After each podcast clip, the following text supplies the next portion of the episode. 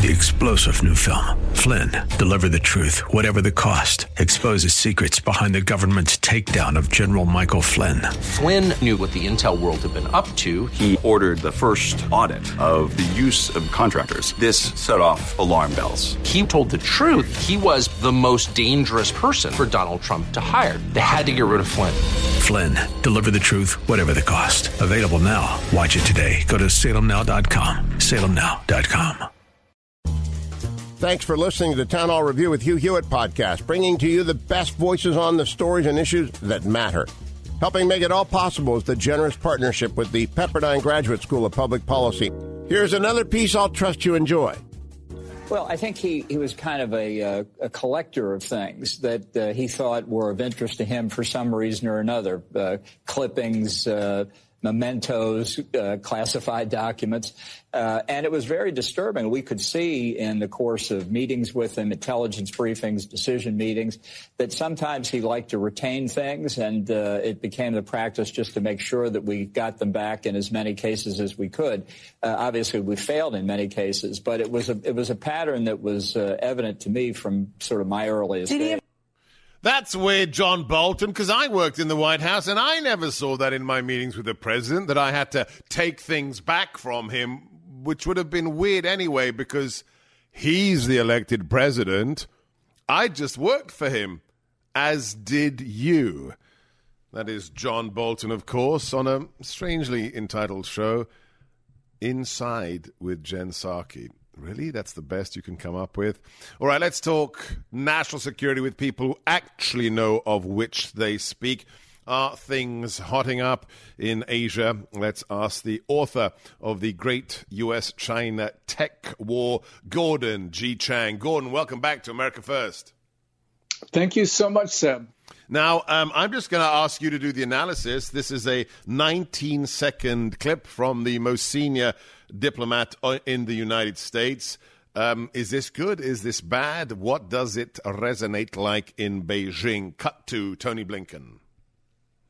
On Taiwan, I reiterated the long-standing U.S. One China policy. Uh, that policy has not changed. It's guided by the Taiwan Relations Act, the three joint communiques, the six assurances. We do not support Taiwan independence. We remain opposed to any unilateral changes to the status quo by either side. It's strange. We do not support Taiwan independence. Doesn't Taiwan function as an independent nation? I'm a bit confused, Gordon. Yes, I'm a bit confused too. You know, what Tony Blinken did was he um, announced and, and, went through the three bases of uh, our Taiwan policy. Uh, you heard them there. And I'm glad he included the six assurances from President Reagan's time because the State Department, uh, about a week ago, did not include them. And those are the most pro Taiwan of the three things that he mentioned the Taiwan Relations Act and the three communiques. So it was good that he mentioned six assurances. But I don't think that he should have said that we do not support Taiwan independence. Now, it is true that we don't. But the point is that after considering what it went on in Beijing, he should not have said something which was very pro China um, largely because it showed and displayed weakness, which Tony Blinken is an excellent guy at doing.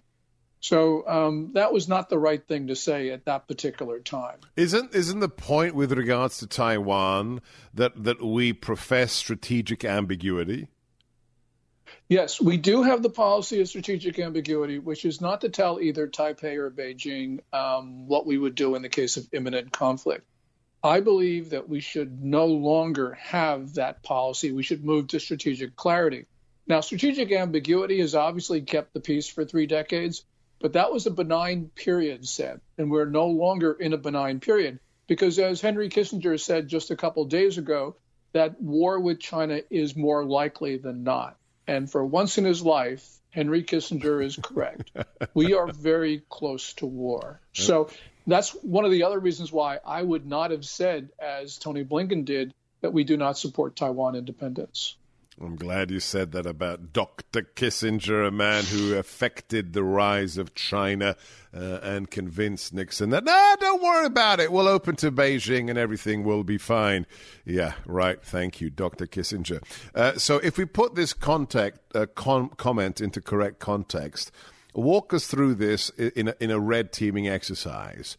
if China, as we have seen in the last two weeks, not only flies across the flight path in one of its jets of one of our military aircraft, not, not up beside it and winks like in Top Gun, but actually traverses the trajectory of our aircraft very dangerously, or if we see uh, in the Straits a Chinese warship come very, very close to one of our vessels, if that occurs, and then we have this response about no independence for Taiwan, given that provocation, how is that read by the head of the People's Liberation Army, by General Lee? How is it interpreted by Xi Jinping and his his inner circle of advisors? Yeah, that's the problem because they'll interpret it as the United States showing submission to Beijing. And, and Blinken already did that in a number of different ways. Um, even before the trip was formally announced, China was delivering slight upon slight to yeah. the Secretary of State. I mean, he should not have gone in the first place, given what was China was doing. And it gets a little bit weedy when you start talking about some of the dip- diplomatic technicalities. But this was a trip where China wanted to show the world that the U.S. acknowledged its submission to the grandeur of the Celestial Court. And unfortunately, we're going to see that played again and again by China over the coming months. And if that is the case, if they not only can provide the appearance of our submission, but actual submission, what happens next time? Will will they up the ante on their side when it comes to these engagements or close calls? Yeah, I think that they certainly will do that. You know, um, you mentioned da- the dangerous intercepts. There was the intercept on May 26th of our RC 135 in international airspace over the South China Sea. May 26th was no accident because one year before, China almost brought down an Australian P 8 reconnaissance plane, also in international airspace over the South China Sea. So the intercept on May 26 was a warning. And we have to remember that the Chinese take these anniversaries very, very yeah. seriously. Yeah. So we're Americans. We think that we're entitled to be oblivious to what the Chinese are doing. You mentioned Australia that has been struggling uh, very seriously with Chinese penetration, even in in uh, the parliament there. They have very significantly increased their defense spending. They're going to have a thirty percent increase in the size of their armed forces. Can you talk to us about the rest of the region? How are they responding to Blinken's acquiescence? Yeah, the two countries in the region that have really stepped up, one of them is Australia, as you just pointed out. The other is Japan, which in December of last year announced a 50% increase in their defense budget over the five year period. I mean, they're buying U.S. Tomahawk missiles. They are developing indigenously um, hypersonic uh, cruise missiles. So they're really moving very fast in Japanese terms. And that's a good thing because Japan has generally been a, a laggard, but uh, on China, it's become, I think, right now more resolute than the Biden administration is. Right. So that's good. Let's take a look at a poll taken entirely after the indictment was announced and unsealed uh, from NPR. It showed that Trump's favorable ratings actually went from 70, uh, uh, uh 76%. I'm sorry, his favorable 76, 60, it got me. I'm mixed up here. But let, let, me start, let me start all over. The, the, the, the, bottom line is his favorable ratings actually increased and his unfavorable ratings went down among Republican voters and independents who lean Republican. So, in other words, his standing among Republicans actually has improved since this indictment was announced. Poor John Karl of ABC can't read numbers. 78 65. So complicated, and he can't understand why the president's support should increase after Biden's DOJ had him arrested and arraigned in Miami. Well, then, for you, John, the next 18 months are going to be very, very complicated. Gordon, um, I, again, I want to ask you to red team We've never ever seen this before in American history that one administration arrests the leader of the opposition that is most likely to unseat the current incumbent in the White House. Uh, fine for Venezuela, fine for North Korea, but not for America. How does Beijing, how does Xi Jinping look at the events of last Tuesday? You know, interestingly, Chinese media has been pretty silent about this. Huh. And and I think part of it is there's an embarrassment and squeamishness in China because what's going on and the drama that's being played out is a legal one. I mean, and you have independent prosecutors, you've got law. And regardless of what you think about the process, I mean, it is an established procedure. In China, this doesn't happen. In China, they, um, for instance, Xi Jinping frog marched his predecessor out of the Communist Party's 20th National Congress in the final session. Um, you know, they have their um, opponents jailed, stripped of assets, all the rest of it and it's all done on a political process. So no, please, um, please do not give Biden Merrick Garland any ideas, okay? Sure. right. Yeah, they probably would do that. But the, I think the point is that uh, the the regime really knows that the Chinese people are clued up on this, and so therefore, when it comes to elections and when it comes to a lot of these prosecutions, um, Communist Party you know, they'll talk about it, but they won't really go in and maliciously assault us like they do on almost everything else every day. Because it's so alien, because there is zero rule of law in China. Correct. There is zero rule of law in China. And the Chinese people, you know, they, they can't revolt, or it's very difficult for them to do yeah. so. They express their discontent.